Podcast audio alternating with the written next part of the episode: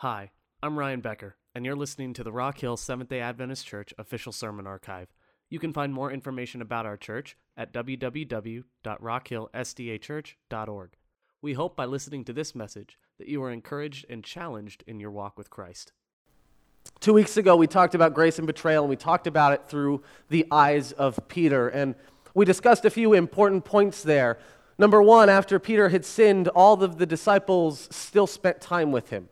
They still allowed him to be a part of their, of their group before Jesus was resurrected and before he could be reconciled.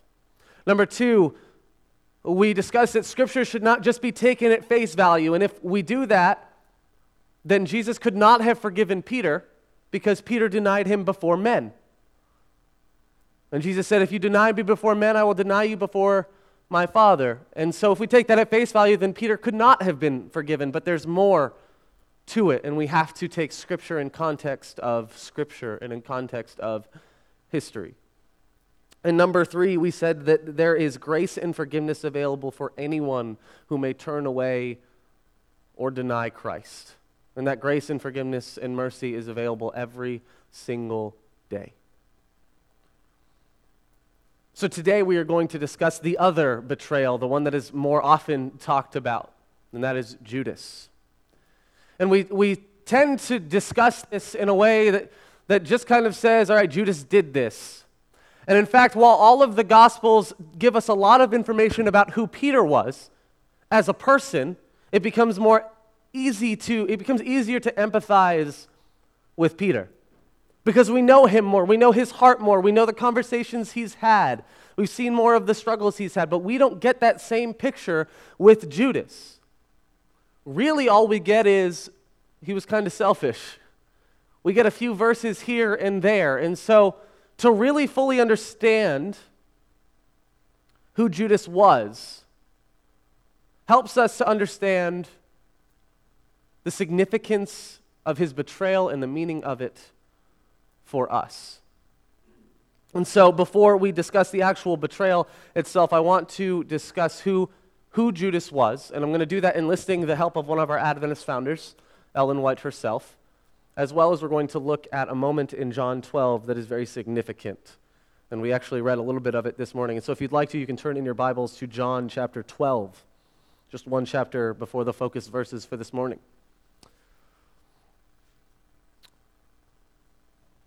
We're going to read starting in verse 1.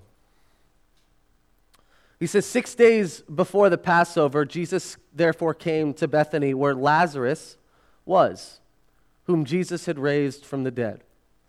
So they gave a dinner for him there, and Martha served, and Lazarus was one of those reclining with him at the table. Mary therefore took a pound of expensive, ointment made from pure nard and anointed the feet of Jesus and wiped his feet with her hair. The house was filled with fragrance of perfume. Verse 4 But Judas Iscariot, one of his disciples, who he who was about to betray him, and that's kind of just this added part that John gives us. But for our purposes here right now, it's not that we're going to ignore the parentheticals, but I want you to pretend like you're sitting in the disciples' seats, which means that you don't know that the betrayal is going to happen yet. Because when John writes this gospel, he's writing from the place of, I already know this happened. And when we say that, when we enter saying, we already know who you are, we are uh, less able to understand. And so let's read this from the perspective then of the disciples sitting there. So Judas Iscariot said in verse 5, Why was this ointment not sold for 300 denarii and given to the poor? Now, when you're a disciple, that's a, that's a that's a fair question to ask. Why are we going to, quote unquote, waste this expensive perfume when we could have sold it and given that money to the poor and made a bigger difference with it? And we've, we've interpreted this story a lot as, you know, being sacrificial and giving even your best to God. And there's nothing wrong with that, but there's also seemingly nothing wrong with Judas's question here because it's a practical, it's a pragmatic question. This was the kind of thinker that Judas was. He was practical. He wanted to see a clear purpose for everything that was done. He was methodical. And so then John adds this in verse 6. He said this not because he cared about the poor, but because he was a thief. And having charge of the money bag, he used to help himself to what was put into it. So now we see the inner heart of Judas. And John interprets this later as, as his selfishness and because of his thievery. But here's what I want to point out here. While following Jesus for three years, seeing miracle after miracle after miracle, Judas still struggled with greed and with selfishness. After seeing miracle after miracle, he's still struggling with those two sins. And Jesus puts him in charge of the money. In other words, he puts him into the position that could actually best enable him to succeed. Because if he does it well and if he has repented and, and, evidenced it, then, then the evidence is clear of it. There's no question whether or not he has been stealing.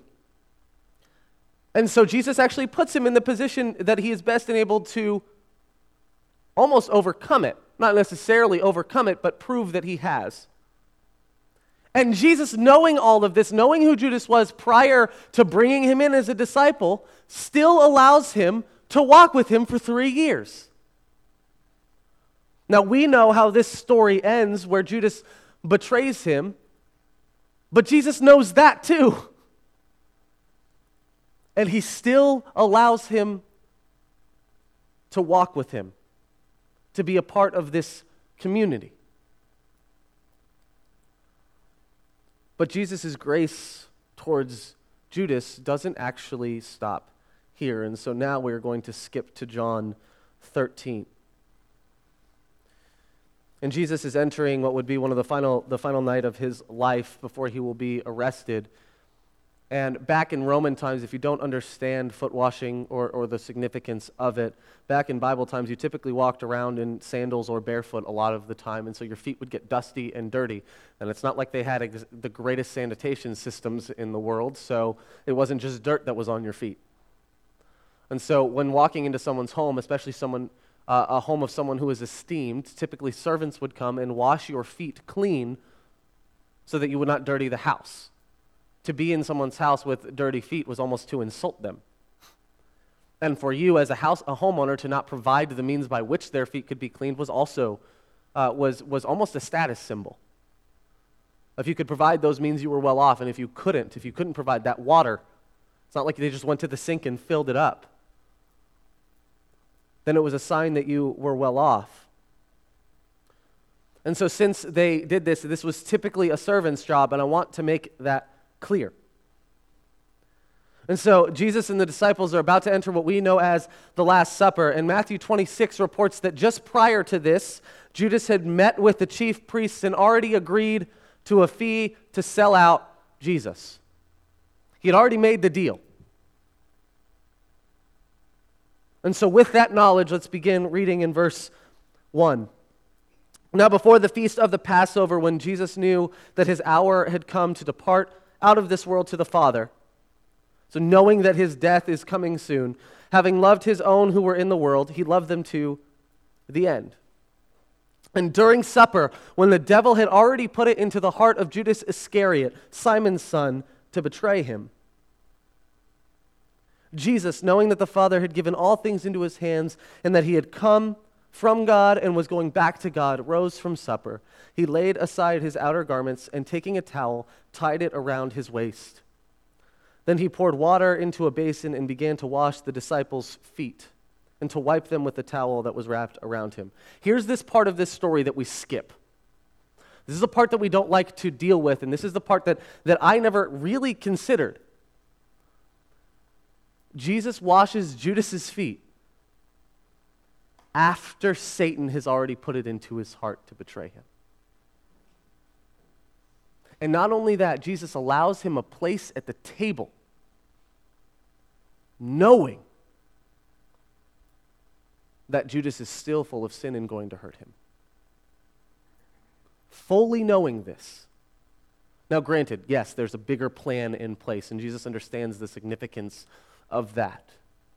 But I do not believe that it was just out of significance for the plan that Jesus would allow Judas to sit at the table with him. Because that seems out of character for Jesus to just go with the plan and forget the person.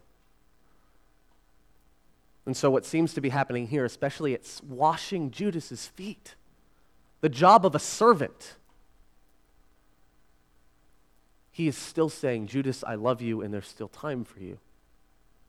By allowing him a place at the table, he's saying, You are a part of this community. You are important to me as a person, as a friend, and as a disciple.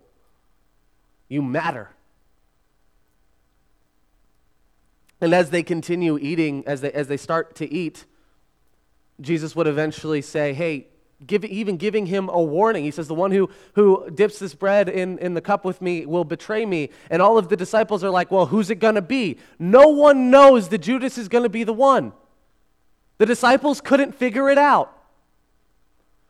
When, when Jesus said, One of you will betray me, the disciples kind of look at each other and they're like, Not, not me. No one just looked over at Judas and went, Yeah, it's Judas. They all thought the best of Judas. So when Judas betrays Jesus, this isn't just a significant thing for Jesus, this is a significant thing for all of the disciples. Because here's a man that they thought was changing, who was being transformed and was following and walking with them for three years, and suddenly he is betrayed all of them by betraying one of them. Yet Jesus still washed his feet. And I want to point this out as well as they continue reading. And as, as after Jesus has said, One of you will betray me. In verse 27 of chapter 13. He says, So when he had dipped the morsel, he gave it to Judas, the son of Simon Iscariot. Number, and then verse 27 Then after he had taken the morsel, Satan entered into him. And Jesus said to him, What, are, what you are going to do, do quickly. Listen to this. It goes exactly with what I just said. Now, no one at the table knew why he said this to him. The disciples are still clueless. Jesus has just said, Hey, Judas is going to betray me, and the disciples still don't get it. They still think the best of Judas. Some thought that because Judas had the money bag, Jesus was telling him, Buy what we need for the feast, or that he should give something to the poor. So after receiving the morsel of the bread, he immediately went out, and it was night. I want to make this very clear. Jesus nor any of the disciples kicked Judas out. Jesus may have opened the door, but Judas walked out. Judas left of his own accord. Which means, had Judas decided not to leave, he still would have been allowed to sit at that table with them. And Judas would eventually betray Jesus, hand him over to the Pharisees, and begin this process of Jesus' eventual crucifixion and resurrection. And eventually, Judas would realize his error. He would realize the mistake he's made in betraying his friends, the people who he has walked with for the last three years, spent every moment with for the last three years. And in realizing his error, and because he had never truly realized all of the teachings that Jesus had, had given him until it was too late, he probably believed, likely, that when Jesus died, just like all the disciples did before, that when Jesus died, it was over. He had betrayed his friend to death. And when he realized that he had seen miracle after miracle, when he realized that he was part of the two by two that was sent out to do miracles in, in, in different towns, when he's seen all of these things happen, dead people walking again, the sick healed, the blind given sight, when he, when he realizes it just kind of clicks then there's this what have I done moment. And I can no longer ask for forgiveness because he's gone. See, Judas probably believed that Jesus was the Messiah just a second too late in his mind and was driven to such despair by this revelation that he would eventually commit suicide. And this is speculation on my part, but I fully believe that if Judas had just waited and been able to talk with Jesus one more time and say, I'm sorry, I think Jesus would have forgiven him. That's not in the Bible specifically, but when I read scripture and I see who Jesus was and I see all of the different things that he did, it doesn't seem that far fetched to me to say that. That was the kind of grace and forgiveness that Jesus would often give. And there are lessons in Jesus' treatment of Judas, and I think that's where I want to go here. In the same way that that Jesus gave Peter another chance. I want to talk about how Jesus has treated Judas through this entire process.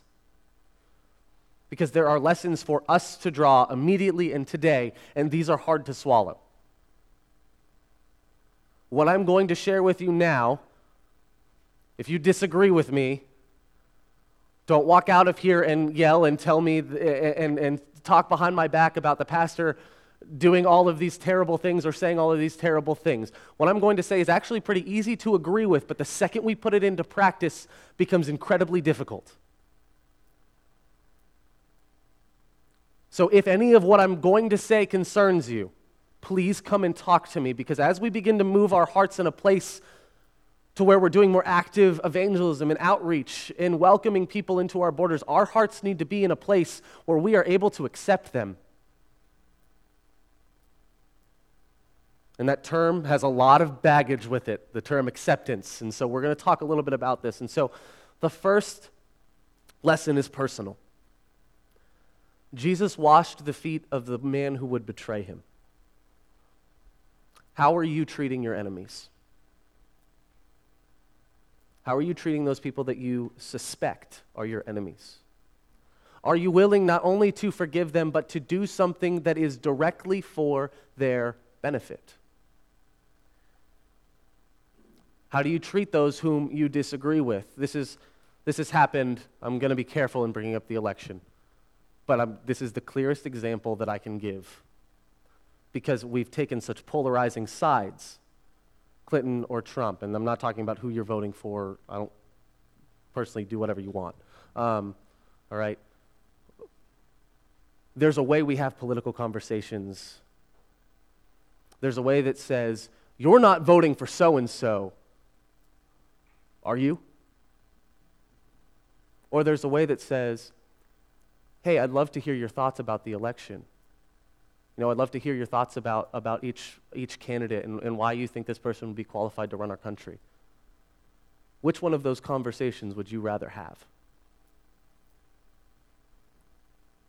Which one of those conversations are you starting? Are you starting the first one? Or are you starting the latter? the last one. It's okay to disagree. It's the way in which we do it that matters. It's the way that we interact with each other that matters. Because if, if I come to you and expect that you're going to give me an answer, I'm going, uh, then I'm telling you to be on the defensive. But if I come to you asking for your opinion, then suddenly I'm wanting to listen. Now, I didn't say that to make anyone in this church feel terrible about the way they've approached any conversation. That's not anything I ever try to do up here. I just want you to begin thinking about how am I approaching people whom I disagree with, who I think are my enemies.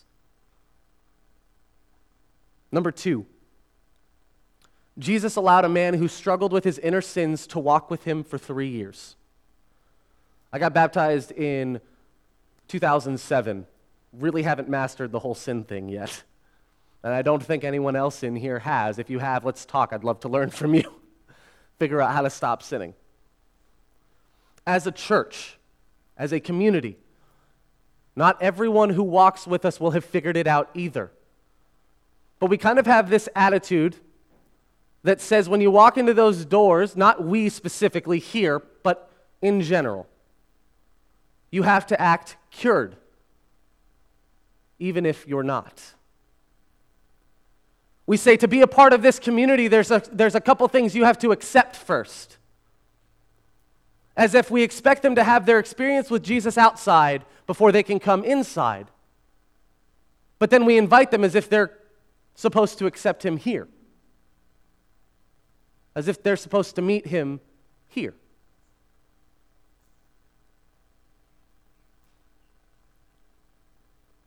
To, to say to someone, hey, I want you to accept Jesus, but to make them act as if they already had is to make them be a hypocrite. And that is not what we can be about. Yeah, there are standards of decency. That's, you know, I'm not saying I expect drunken people to walk in here and be drinking the entire time that they're in the seats. That's, there are standards. So don't take me too extreme here. As a church, not everyone who walks with us will experience an immediate victory over sins which have had a hold over their lives for decades. For some, their sins will be a hard fought battle with blood, sweat, and tears, and they may not realize it is even sin or be convicted of it for a number of years. Are we willing to, as a church community in here, allow those individuals to walk with us as they figure out their journey with Christ? Are we willing to allow them to sit at the table with us as they have their journey with Christ? And yes, we encourage it. And we encourage things. It's not, I'm not saying we don't have standards for this. And number three, Judas had already met with the priests and betrayed Jesus, yet Jesus allows him a place at the table with him and the disciples. And so this leads directly from my last. How much do we expect someone to get the talk and the walk right to allow them to sit with us and join our community? When we realize that as we join the community and as we participate in the community, that is when we start to be transformed because we're seeing examples of how we should act. Those who buy into a belief system, belief system before being accepted into it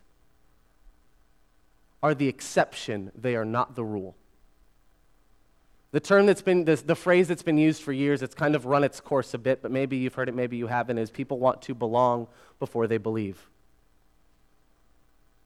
And that's still true.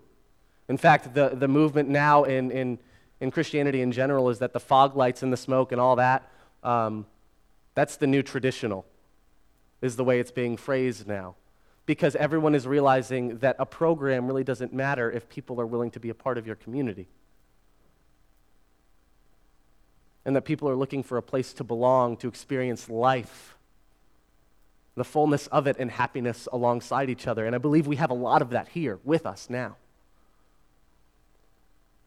If Jesus, as Jesus says, people are to see we are Jesus' disciples by our love, then perhaps there needs to be enough time for people to actually see that love in action. Maybe after an entire childhood of abuse by a church member, one or two years isn't enough to make them feel safe. Maybe that trust has to be rebuilt. And see, most churches I've seen have tried to make a policy that says this is how long someone has until they get the ultimatum of you're in or you're out. And that's really hard to do because if I can't apply one policy to your life that works for your life? Everyone has a different walk, and so you've got to take them on a situation by situation basis, and that's the hard part. And you've got to discuss and work through issues together. Please understand me. What I'm not saying is we embrace sin. That's not what I'm saying. I'm saying that we embrace the sinner. And there's ways that you can do that and still keep your standards, still keep the standard of holiness here. But I would remind you that Jesus, when he preached, one of the reasons he was so offensive to the Pharisees was because they figured it was holy and uh, a, to speak with authority and to stand up front at the temple. And the reason Jesus was so offensive when he taught was because he sat down. He gave up the authority for a position of relating. He did not sacrifice the standard of, of the front. He did not sacrifice the standard of the teachings being correct. He simply changed the method.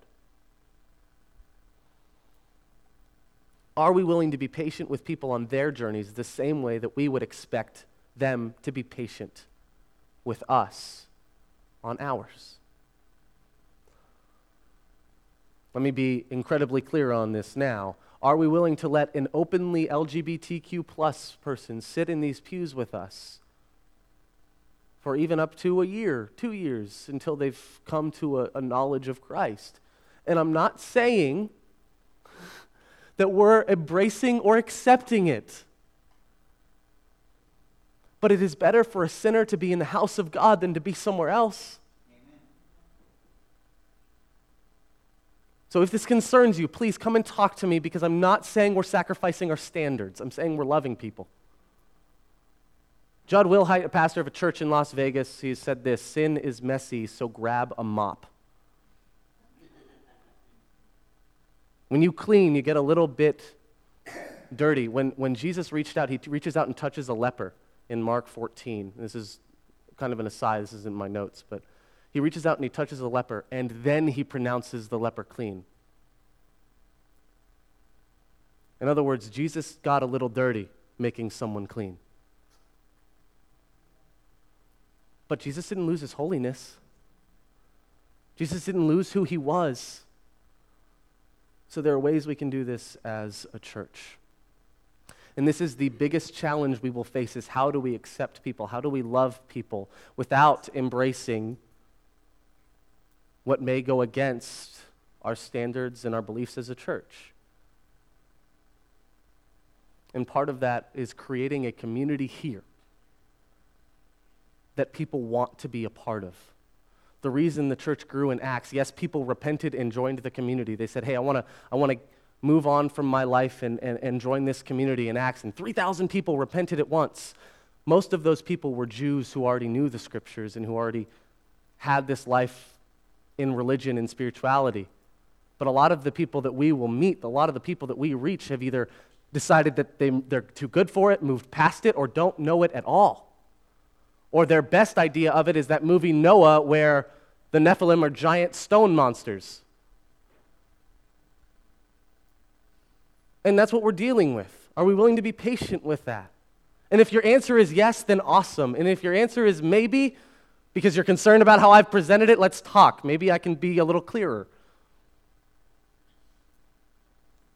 But I'd love to see us become that community that is so inviting and active and, and growing because we are loving each other for where we are, knowing where Jesus is leading us. And yes, Judas would eventually betray Jesus, but that does not mean that Jesus stopped loving him. So, as we move forward together as a church, may we be willing to let others sit at our table.